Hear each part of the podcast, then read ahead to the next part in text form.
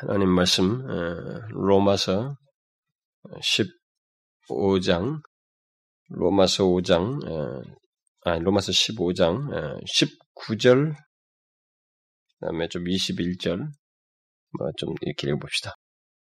자, 19절 제가 읽을 테니까 여러분들이 21절을 읽으십시오. 이 일로 인하여 내가 예루살렘으로부터 두루 행하여 일루리곤까지 그리스도의 복음을 편만하게 전하였노라. 기록된 바 주의 소식을 받지 못하는 자들이 볼 것이요 듣지 못한 자들이 깨달으라 함과 같으리라. 여러분 뒤에 그 30절을 좀 보십시다. 30절부터 우리 33절까지 함께 같이 읽어보도록 하십시다. 시작. 형제들아, 내가 우리 주 예수 그리스도로 말미암고 성령의 사랑으로 말미암아 너희를 권하노니 너희 기도에 나와 힘을 같이하여 나를 위하여 하나님께 빌어 나로 유대에 순종치 아니하는 자들에게서 구원함을 얻게 하고 또 예루살렘에 대한 나의 섬기는 일을 성도들이 받을 심직하게 하고 나로 하나님의 뜻을 좇아 기쁨으로 너희에게 나아가 너희와 함께 편히 쉬게 하라. 평강의 하나님께서 너희 모든 사람과 함께 계실지어다. 아멘. 네, 오늘 주로 잠깐 볼 말씀은 그 19절입니다. 이 일로 인하여 내가 예루살렘으로부터 두루 행하여 일루리곤까지 그리스도의 복음을 편만하게 전하였노라. 바울은 오늘 우리가 읽었던 그 말씀 중에 그 21절의 말씀이 이사야가 이미 예언적으로 한 말씀이죠. 그 이사야가 했던 그 예언적인 말씀이 자신의 사역 속에서 성취되었다라고 이렇게 말을 하고 있습니다. 이전에 주의 소식을 받지 못한 자들, 결국 예루살렘을 벗어나서 일루리군까지, 로마 제국의 일부이죠. 굉장히 로마에 가까이 간. 일루리군까지 수많은 사람들이 이전에 전파되지 않은 그 복음을 듣고 깨닫게 되었다라는 사실을 이렇게 말을 하고 있어요. 이 시간에 저는 이 내용을 장황하게 설명할 것은 아니고 바로 이 같은 바울의 사역 속에서 있게 된 역사가 어떻게 가능하게 되었는지를 간단하게 좀 언급하고 싶습니다. 왜냐하면 그 내용이 오늘 우리들이 선교사를 파송하면서 또 알고 취해야 할 우리의 어떤 태도이기도 하기 때문에 그렇습니다. 바울은 여기 그 로마서 15장과 16장에서 자신이 그 일루리군까지, 결국 나중에는 로마까지도 갑니다만은 이런 선교의 그 결실이 자기 혼자서 이룬 것이 아니라고 하는 것을 암시하는 내용들을 이렇게 쭉 15장과 16장에서 잘 말해주고 있습니다. 바울은 크게 세 가지 내용을 말하면서 그 셋의 합작에 의해서 이 자신의 이 같은 선교의 결실이 있었다라고 하는 것을 우리에게 말해주고 있습니다. 그 셋이라고 하는 것은 하나님, 성령 하나님이든 뭐 상관없습니다. 하나님, 그 다음 교회, 그리고 자기 자신입니다. 그 15절 하반절 18절 사이에서 그 하나님이 언급되고 있죠. 하나님. 특별히 지금 이 뒷 후반 15장에서 보면은 그 15절부터 18절 사이에서 하나님이 거론되고 있습니다. 하나님이 은혜로 됐다. 그다음에 그 19절과 20절에서 자기를 얘기합니다. 내가 전파했노라. 그 은혜를 힘입어서 내가 전하였다. 이렇게 말하고 있습니다. 그리고 그 15장 그 30절부터 뒤에 33절까지 지금 기도를 부탁하고 있습니다. 교회에다가. 그리고 나중에 16장에 보게 되면 그 그리스도의 교회 안에 속한 다른 지체들이 자기와 동역하면서 협력했던 많은 지체들이 16장에 거론되고 있습니다. 결국 자신의 모든 이 일루리군까지 미쳤던 선교의 그 사역의 결실이 바로 이 셋의 합작이었다고 하는 것을 암시해주고 있습니다. 이 내용을 사도행전을 통해서 보자면은 사도행전 9장에서 하나님이 그를 그의 백성 삼으심과 동시에 이 선교사로 부르시죠. 너를 통해서 이방인들을 복음을 전파하게 하겠다. 그리고 사도행전 13장에 가서 교회가 금식하고 기도하면서 그를 선교사로 세워서 파송하는 것을 보게 됩니다. 그리고 그 교회가 그 배 위에서 그를 위해서 기도하고 섬기는 그런 모습을 보게 됩니다.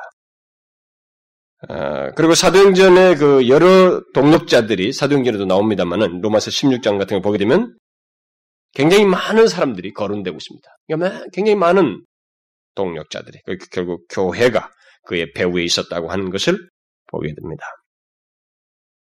그래서 바울은 그 교회의 기도를 통해서 그런 지원을 따라서 하나님을 의지하며 1차, 2차, 3차 전도 여행을 통해서 충실하게 선교하였고 또 그로 인해서 마침내 이 일루리곤 그리고 또 나중엔 로마까지 가게 됐다고 하는 것을 말해주고 있습니다.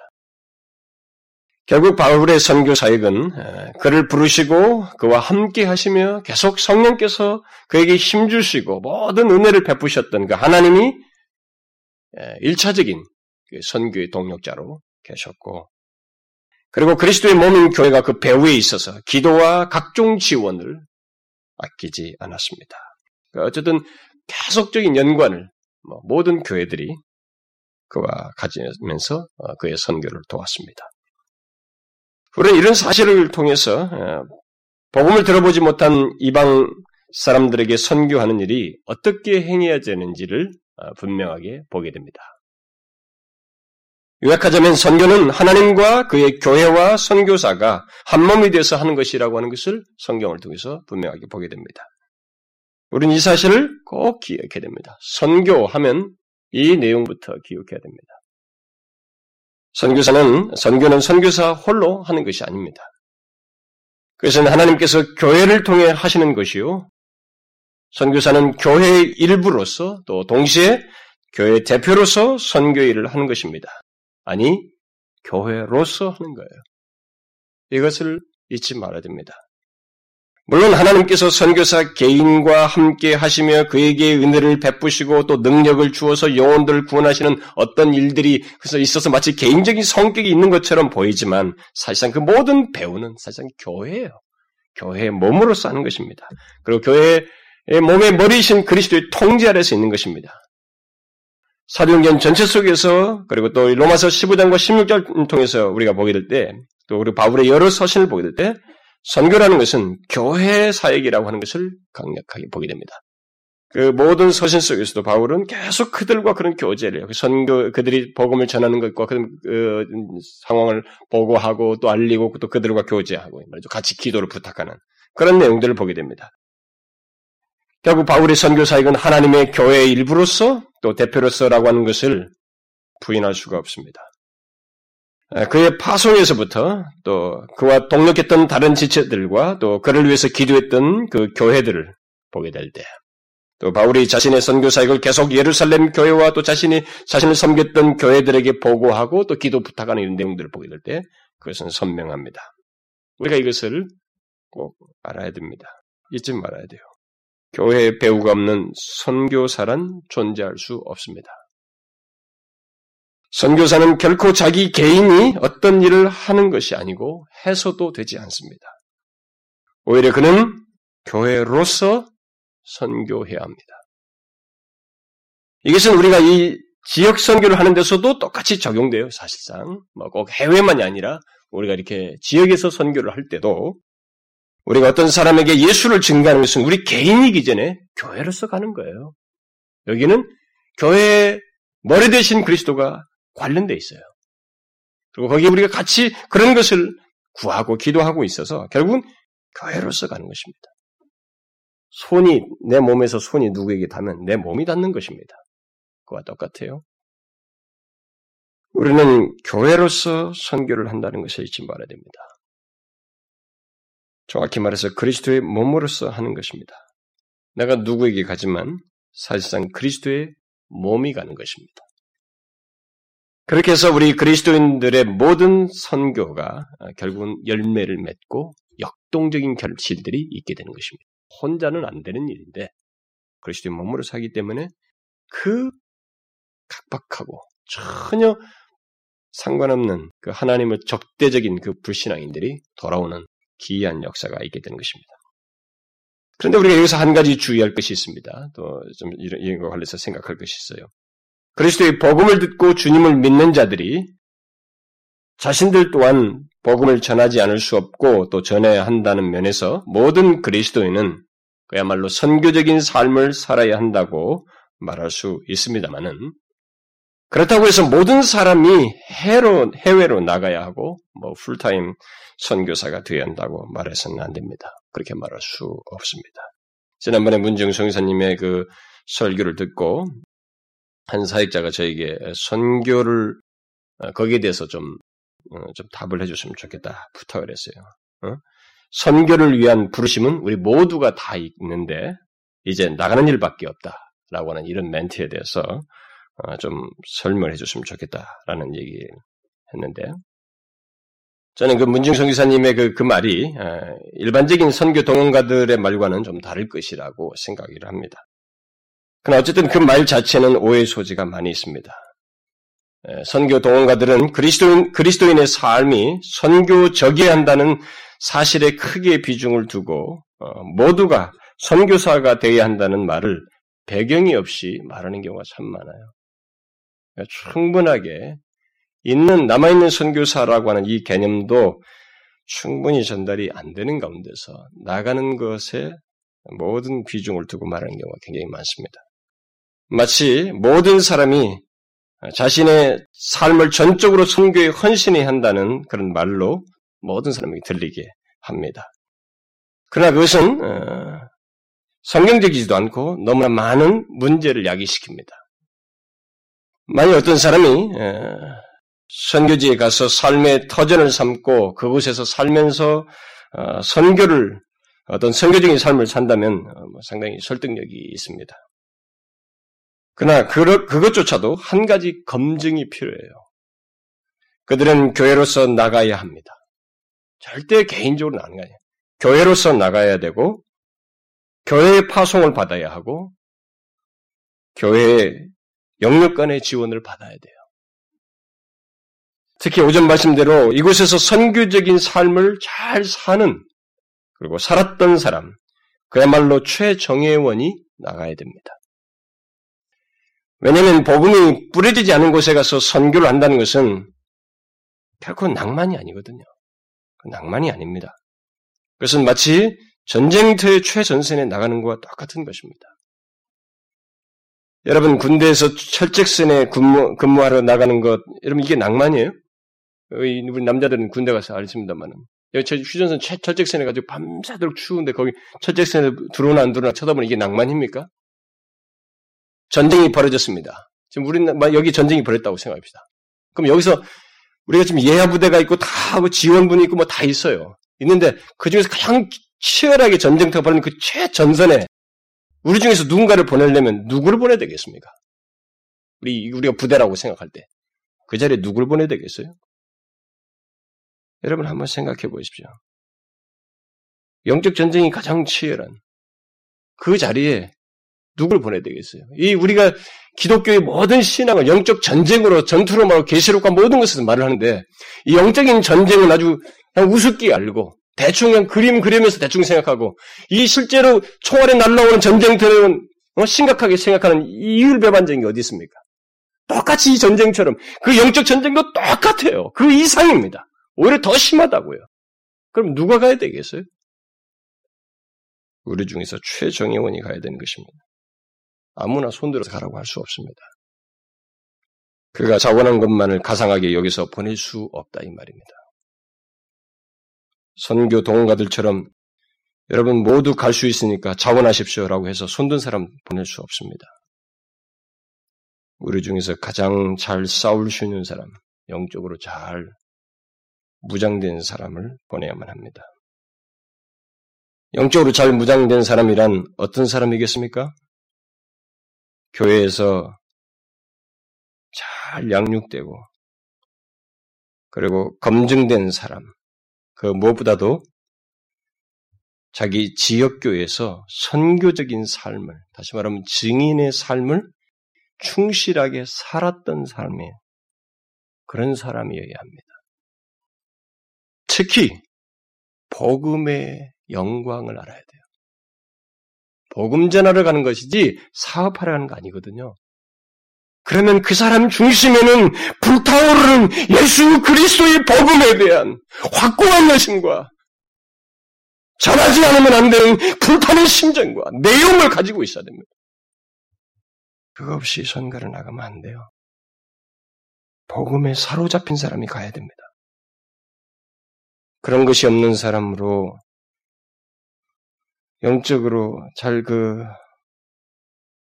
무장되지도 않은 사람으로 영적 최전선에 내보내는 것은 교회가 같이 상처를 받아요. 그 교회에 비참한 일이 생깁니다. 한국교회는 이것을 많이 무시하고 있습니다. 그저 개인의 지원에 굉장히 의존하고 있어요. 교회가 선교를 한다는데 교회가 선교를 안 하니까 막 그런 역반응이 생기는지 모르겠습니다만은 개인이 지원해서 개인의 능력으로 개인적인 그 추세로서 결국 나가고 교회가 그것을 결국 뒤치다꺼리하는 정도 리드하는 게 아니라 뒤치다꺼리하는 것이 우리들의 현실입니다. 심지어 어느 교회는 자기 교회가 지금 교회 몇십 주년이 되어가지고 교회 기념사업으로 선교사를 파송하려고 하는데 그 선교사로 지원하라고 우리 신문에 나와요. 우리 교회 신문에. 그 지원된 사람들 해서 자기네가 기념으로 그 사람을 보는 것입니다. 여러 가지 의미도 있겠습니다만 조금 순서가 뒤바뀌어 있는 거예요. 순서가 바뀌어 있는 것입니다. 아닙니다. 영적 최전선에 나갈 선교사는 교회가 충분히 검증한 사람이어야 합니다. 이런 면에서 모든 사람이 해외 선교사로 부르심을 받았다고 말할 수 없어요. 이런 면에서 모든 사람이 선교사로 부름받았다고 말하기 어렵습니다. 모르겠습니다. 후에 그렇게 무장됨으로써 자신에 대한 부르심이 드러나게 되는 일이 꼭 있을 수도 있고 또 그런 가능성을 보고 부르심이 모든 사람에게 있다라고 말할 수 있을지 모르겠습니다만 현재 사람을 부르려면 현재의 상태를 가지고 얘기해야 됩니다. 현재 우선 이 사람의 어떤 그럴 만큼의 부르심 같은 상태가 있어요. 그냥 가능성만 보고 그냥 나가도 된다. 이렇게 말하기에는 너무 무책임한 거예요. 그래서 교회가 있어야 되는 거예요. 그래서 교회가 보내는 것입니다. 개인이 가는 게 아니고. 다시 말합니다마는 영적 최전선에 나가는 선교사는 하나님의 부르심을 개인적으로 받겠지만은 교회가 그것을 확인해서 보내야 돼요. 그래서 최소한 교회 안에서 잘 훈련되고 양육된 사람이어야 하고 영혼을 사랑하고 영혼 구원에 힘쓰는 특히 복음에 사로잡힌 사람이어야 합니다. 사도행전 13장에 나오는 안디옥 교회가 처음에 선교사를 세워서 파송할 때도 아무나 선택하지 않았어요. 사도행전 13장 1절을 보게 되면 안디옥 교회 선지자들과 교사들이 있으니 곧 바나바와 시몬과 루기오와 마나엔과 및 사울이 있었다라고 말하고 성령께서 교회를 통해서 그 중에서 두 사람을 택하는데 그 사람들 중에서 택해요. 그러니까 이 교회 안에서 그나마 리더이고 잘 검증되고 충분히 그 중에서 영적으로 준비된 이 사람들 중에서 두 사람을 택하고 있습니다. 아무나 택하지 않는다. 나갈 사람 이렇게 하지 않았어요. 하나님은 항상 그런 식으로 일하십니다. 그들 중에서도 이미 이렇게 준비되어 이렇게 자신들의 부르심이 있고 충실하게 그런 삶을 살았던 사람을 세워서 보내셔요. 그러니까 하나님의 방식은 그래서 자기가 있는 곳에서 안디옥 교회 그 환경 속에서든 뭐 어쨌든 자기가 있는 곳에서 작은 일에 충성하고 있는 사람, 적은 무리 가운데서 또 자기가 처한 환경에서 하나님께 충실하며 또 영혼을 사랑하고 구령의 열심을 가지고 있는 그런 사람을 그 다음으로 옮겨요. 더 큰 데로, 더 크게 사용하는 것입니다. 오늘 교회 안에 많은 사람들이 심지어 선교단체들까지 이것을 무시하고 이력서상에 드러난 그런 경력과 가능성을 보고 바로 그 영적 최전선에 나가도록 부추기고 가능성을 얘기하는 것은 좀 위험합니다. 그것은 결국 선교를 지속적으로 하지 못하도록 막는 일을 초래해요. 왜냐하면 최전선에 나간 부대의 무기력함과 패배는 뒤에서 그 부대를 지원하는 이 예하 부대에 사기와 좌우되어 있습니다. 실제로 오늘날 성도들 중에 많은 사람들이 선교에 대해서 회의적으로 가는 사람들이 많이 있어요. 그것도 전혀 무지했던 사람이 아니라 이전에 한 번씩 그런 것에 좀 임발부되어 있던 사람들이 상당히 회의를 갖고 있는 사람들이 상당히 있습니다. 왜 그래요? 이미 그들이 패배 소식을 들어서 그렇습니다. 자신들이 기도하며 지원했던 선교사들이 실패하고 돌아오거나 자리에서 떠나거나 엉뚱한 행동들을 하거나 이런 사례가 생겨났기 때문에 그래요. 그러므로 영적 최전선에 나가서 전적으로 영적 전투를 벌일 선교사, 영혼을 구원하는 일을 하는 선교사는 영적으로 잘 무장된 최정예 군사가 나가야 됩니다. 그러면 그런 사람만 있으면 선교를 잘할 수 있는가? 그것은 아닙니다. 그것은 최소의 조건이고 첫걸음에 지나지 않습니다. 앞에서 말한 대로 선교사는 교회의 일부로서 나가는 것이기에 교회가 선교사와 호흡을 같이 해야 됩니다. 선교사도 자기에게 있는 실력이나 재능을 믿고 선교해서도 안 되고 교회도 이 선교사는 실력이 있는 사람이니까 또 잘 갖춘 사람이니까 잘할 거야 라고 말하면서 그에게 모든 것을 내어 맡기지 말아야 돼요. 그것만큼 정말 치명적인 결과를 가져오는 게 없습니다. 영적인 사역은 선교사든 목사든 누구든 간에 바울처럼 주님 앞에서 벌벌 떨어야 돼요. 응? 날마다 죽노라고 하면서 자기를 쳐서 복종시키면서 끊임없이 약하지만은 내 약함이 하나님의 능력으로 채워져서 그 강함으로 하려고 해야지 자기 강함으로 하려고 하면 빨백중 패배예요. 세상적인 성공은 할 수 있습니다. 세상적인 사업 같은 건 그런 식으로 통해요. 그러나 이 영적인 역사만큼은 안 됩니다. 하나님 의지하지 않고는 안 돼요. 자기가 잘 갖췄으니까 자기 실력이 있으니까 된다라고 하면 큰 착각입니다. 선교의 역사는 그렇게 되지 않아요. 될 수가 없습니다. 여기 바울을 보십시오. 그의 서신들 속에서도 계속 말하는 것을 보십시오. 뭐예요? 그도 교회들을 위해서 기도하지만은 교회들에게 끊임없이 기도해달라는 거예요. 응? 이게 없으면 안 되는 거예요. 오늘 우리가 읽었던 로마서 15장 그 30절 이하도 기도 부탁 아닙니까? 다른 서신서에도 똑같습니다만. 우리는 이것을 기억해야 됩니다. 우리는 이제 우리 교회가 김수현, 박상미 선교사님 부부를 이렇게 파송하게 되었습니다. 이 두 사람은 선교를 스스로 할 수 없습니다.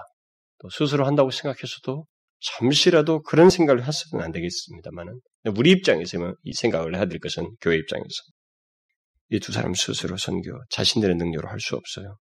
그들의 배후에 우리가 있어야 됩니다. 이걸 우리가 잊지 말아야 됩니다. 그의 나감은 우리 교회가 나가는 것이라고 하는 것을 잊지 말아야 됩니다. 이것을 알고 우리가 그의 선교에 함께 해야 됩니다. 우리 교회에서 나가는 이 두 사람과 우리 교회는 이제부터 함께 말레이시아 선교에 동참하는 거예요. 이 두 사람이 가 있지만은 아까도 말했다시피 우리 몸에 손이 거의 가 있는 거예요. 결국 우리가 같이 가 있는 거예요. 우리 몸이 닿고 있는 것입니다. 교회는 교회에 대한 이해 속에서 우리가 그렇게 얘기됩니다. 우리가 같이 말레이시아 선교에 참여하게 된 것입니다. 물론 우리 교회는 서울에 이곳에 있지만은 그리스도의 교회에 몸으로서 우리는 그와 함께 이방인 선교에 말레이시아 선교에 함께 하게 된 것. 그래서 이 두 사람을 생각할 때마다 우리는 항상 우리와 그렇게 연관지어 생각을 해야 됩니다. 우리는 이 도시 안에서도 선교를 하고 또 선교를 해야 합니다만은 그러나 우리는 이제 우리 교회의 일부요 대표인 이 두 사람을 통해서 더 확장하여서 말레이시아까지 선교에 동참하게 된 것입니다. 이 동참한다고 하는 것을 항상 의식해야 됩니다. 보내놓고 마는 거 아닙니다. 주께서 허락하시면 우리는 더욱더 많은 선교사를 보내고 또 감당해야 됩니다. 특별히 우리는 계속해서 우리 가운데서 최정예원들을 보내고 우리 나머지는 이곳에서 선교하면서 그들을 지원하는 그 일을 아낌없이 해야 됩니다. 그러면서 우리는 모두 선교사라고 할 수 있습니다. 최전선에 나간 선교사, 그리고 본부에서 지원하는 선교사다. 이렇게 생각할 수 있겠습니다. 그런데 최전선에 나간 선교사는 우리 없이 선교를 할 수 없다는 것을 잘 알아야 됩니다. 제가 영국에 유학을 갔을 때 저는 정말 세상 물정 아무것도 모르고 총각에다가 목사나 안수는 총각 때 받았습니다마는 총각으로서 아무것도 없이 정말 그 돈의 필요가 어느 정도인지도 감도 잡지 못하고 그래서 저를 후원해주는 유학을 보내주는 그분들의 그 선한 뜻을 따라서 그분들이 저에게 가는 비행기 값부터 다 모든 걸 다 대줬습니다. 제가 들어가는 학교가 어느 정도 그리 비싼지도 사실 충분히 조사도 못했습니다. 그런데 가보니까 상당히 제가 간 데가 뭐 더 싼 데가 많이 있었는데 좀 그래도 제법 제 생각으로는 돈이 비싼 학교였어요. 그래서 뭐 집어넣은 것만큼 하고 나중에 옮겼습니다마는 그런데 저를 보내준 사람들이 저를 그렇게 걱정했어요. 응? 이 사람이 가서 잘 정말 하기는 하는가. 혹시라도 뭐 제가 한둘이 아니었잖아요. 30 넘어서 갔으니까. 그런데 그들은 저를 보내놓고 잘 환경을 적응하며 살고 있는가. 먹고는 있는가. 저를 계속 걱정해 줬어요. 심지어 제가 방학이 되면 학교에서 잠깐 방을 비워야 된다 그러면 그럼 어디 가서 있을 것이냐. 그걸 자기들이 미리 염려해서 심지어 유레일 패스 21일짜리를 끊어서 보내줬습니다. 그것도 퍼스트 클래스로. 유럽을 여행하고 다시 들어가라고. 염려해줬어요. 뒤에서. 모든 동기는 사랑이었습니다. 사실 그들이 있었기에 제가 유학생활도 할 수 있었고 잘 마칠 수 있었습니다. 결국 이런 우리 지금 나가게 되는 선교사님과 우리 교회 사이는 사실 이렇게 서로 연결되어 있어요. 보내놓고 우리는 알아서 하겠지 할 수 없습니다. 모든 걸 같이 생각해야 됩니다. 우리 없이 그는 선교하기 어려워요. 할 수 없습니다. 이것을 우리가 잊지 말아야 됩니다. 그래서 이제부터 제가 한 가지를 확인하고 좀 당부하는 말씀을 덧붙이고 싶습니다. 사랑하는 우리 하늘 영광께 지체 여러분, 우리가 이 두 사람을 이제 보내면서 이 두 사람이 복음이 뿌려지지 않은 곳에서 영혼들을 그리스도께로 이끄는 이 선교 사역을 잘 감당할 수 있도록 마치 여러분과 저의 몸의 일부로서 그가 나간다고 생각하셔야 됩니다. 여러분 자식 보내놓고 가만히 있어요? 안 그렇죠? 여러분 자식 보내놓고 네가 알아서 해라 할 수 있습니까? 돈도 네가 알아서 벌고 그 이상이에요. 우리의 이 영적인 선교와 관련된 관계는 그는 우리의 몸의 일부로서 나가는 것입니다. 그리고 그의 사역이 바로 우리의 사역이라는 것을 기억해야 됩니다. 그래서 우리가 계속 기도하면서 돕도록 해야 됩니다. 저는 여러분들이 혹이라도 이해가 파송되어지는 우리 선교사님에 대해서 이해가 혹시라도 좀 부족하다거나 뭐 그동안에 같이 여기서 지내오면서 장단점 보고 생긴 나름대로 편견이나 어떤 판단을 가지고 있다면 그런 것들은 다 버리십시오. 오직 그를 우리 몸의 일부로서 여기고 그가 힘들어하면 그 소식을 듣고 뭐 선교사 주제에 말이야 힘이 충천해서 무장해서 잘할 것이지 이렇게 하시면 말아야 돼요. 그가 힘들어한다는 소식을 들으면 우리는 그를 위해서 기도해주고 그가 낙심하면은 우리가 위로해주며 그가 힘들어한다는 소식을 들을 때는 어떻게 도울 수 있는지를 살펴서 돕는 방법을 찾아야 됩니다. 그의 부족함을 보면 우리가 그 부족을 메꾸려고 해야 됩니다. 우리의 기도로, 위로로, 권면으로, 지원으로 다양하게 그 부족을 우리가 메꾸려고 해야 됩니다. 선교사는 완전한 사람이 아닙니다. 그러므로 우리가 우리 잣대로 그의 사역을 판단하거나 마치 이래야 되느니 저래야 되느니 조건과 어떤 지시를 제시하기보다는 오히려 그가 하나님의 손에 사로잡혀서 잘할 수 있도록 기도하면서 그의 고통과 어려움과 갈등과 낙심과 그가 겪는 모든 마음의 아픔들을 우리의 것으로 여기고 같이 겪어야 돼요. 같이 겪으면서 우리가 기도할 수 있어야 됩니다. 혹시 그가 영적인 침체에 빠지면은 우리는 그를 불러서라도 여기서 리프레시할 수 있도록 해야 됩니다. 아, 무슨 선교사가 영적 침체냐고. 여러분 제발 그러지 마십시오. 하나님은 탕자 같은 사람도 기다리면서 받아주셔요. 우리는 그 이상 그런 마음을 우리도 가져야 됩니다. 그런 우리의 그의 모든 것을 책임질 수 있어야 됩니다. 저는 미리 말했습니다. 진짜 영적으로 공부하거나 힘들거나 침체에 빠지거든 저한테 연락하라고 했습니다. 같이 기도하고 대책도 마련하고 또 사람은 육신이 너무 힘들고 상황이 너무 정신적인 힘들어서 몸이 아예 의식 자체가 못 움직일 정도까지 힘들어질 수도 있습니다. 그래서 나중에 우울증도 걸리고 그러죠. 선교사 와이프들이. 그걸 우린 정죄하면 안 됩니다. 여러분 자식이라면 아들, 딸이라면 정죄하겠어요? 우리는 그것을 품으려고 해야 됩니다. 품으면서 도우려고 해야 돼요. 어찌하든지 이 두 사람이 나가는 것은 우리 몸의 일부로서 나갑니다. 결국 우리 몸이 나가는 거예요. 꼭 그렇게 생각하셔야 됩니다.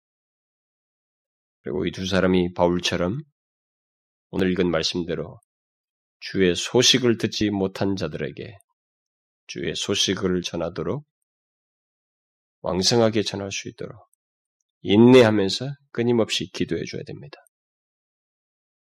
이 두 사람을 통해서 바울에게 있었던 것과 같이 많은 사람들이 주의 소식을 듣는 일이 있도록 우리의 기도의 지원이 어우러져서 그 같은 은혜의 역사가 그가 발걸음을 내딛는 그 땅에서 말레이시아의 한 땅에서 있도록 우리가 기도해야 됩니다. 제가 오전에 얘기했죠? 주님이 가진 기도에서 하나님의 나라가 이 땅에 임하시는 그 기도 내용은 기도와 선교를 통해서 이루어집니다. 이 두 개 중에 하나만 빠져도 안 됩니다. 그래서 기도를 시킨 거예요. 주님이 가진 기도. 나라가 임하옵시며. 기도와 직접 나아가는 선교를 통해서 하나님 나라가 임합니다. 기도를 우습게 알면 안 됩니다. 항상 기도가 먼저 있고 선교와 뒤따라서 점령하고 복음을 전파했고 그 지역이 하나님 나라가 임하고 그랬습니다. 우리는 이것을 가볍게 여기지 말고 정말 이 일에 우리가 잘 참여해야 됩니다. 몸의 일부로서. 사랑하는 지체 여러분, 저와 여러분은 하나님 앞에서 정직하게 기꺼이 주님의 마음을 따라서 그러고자 하는 마음을 이 시간에 가져야 합니다. 그를 우리 교회에서 보내게 됐습니다. 우리가 이 부분에 깊이 관여해야 되고 같이 기도할 수 있어야 됩니다. 모든 걸 지원할 수 있어야 됩니다. 과거에 어쩌네 저쩌네 하면서 편견 같은 거 버리십시오. 그리스도 안에서 주께서 우리에게 맡겨주신 것입니다. 그저 우리가 잘 감당할 수 있도록.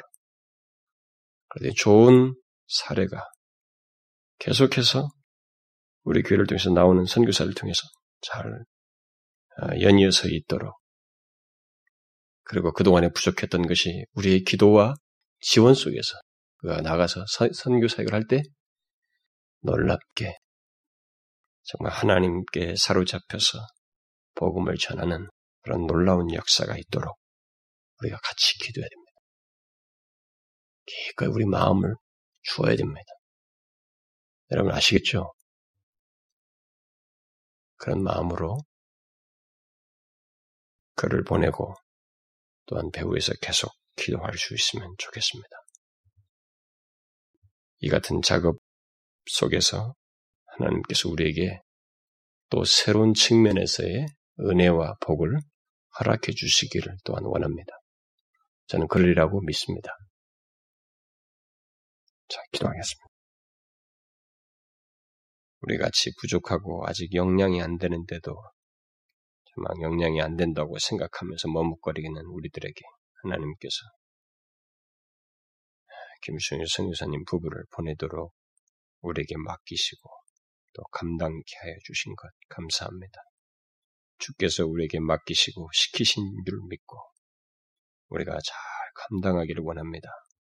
하나님, 나가는 선교사님에게도 정말로 놀라운 은혜로 함께해 주시고 그 걸음걸음마다 그 하나님의 크고 놀라운 은혜와 역사, 바울이 경험하였던 그 하나님의 동행을 생생하게 경험하게 해주시고 부족해도 주님 때문에 만족하다고 하는 것이 이론이 아니라 그의 영혼 깊은 곳에서부터 나오는 고백이요 정말 인정하는 내용이 될 수 있도록 역사해 주시고 우리가 다른 이런저런 잣대로 그를 바라보지 않고 오직 사랑과 섬김으로 마치 주님을 섬기듯이 죽게 하듯이 정말 우리 몸의 일부로서 그를 대하듯이 그를 품고 기도하며 섬기고 지원하는 이런 일을 잘 감당할 수 있도록 도와주옵소서. 이 같은 우리들의 작업 속에 하나님께서 다 아시고 살피시고 동시에 또한 은혜를 주실 줄 믿습니다. 역사하여 주옵소서. 예수 그리스도의 이름으로 기도하옵나이다. 아멘.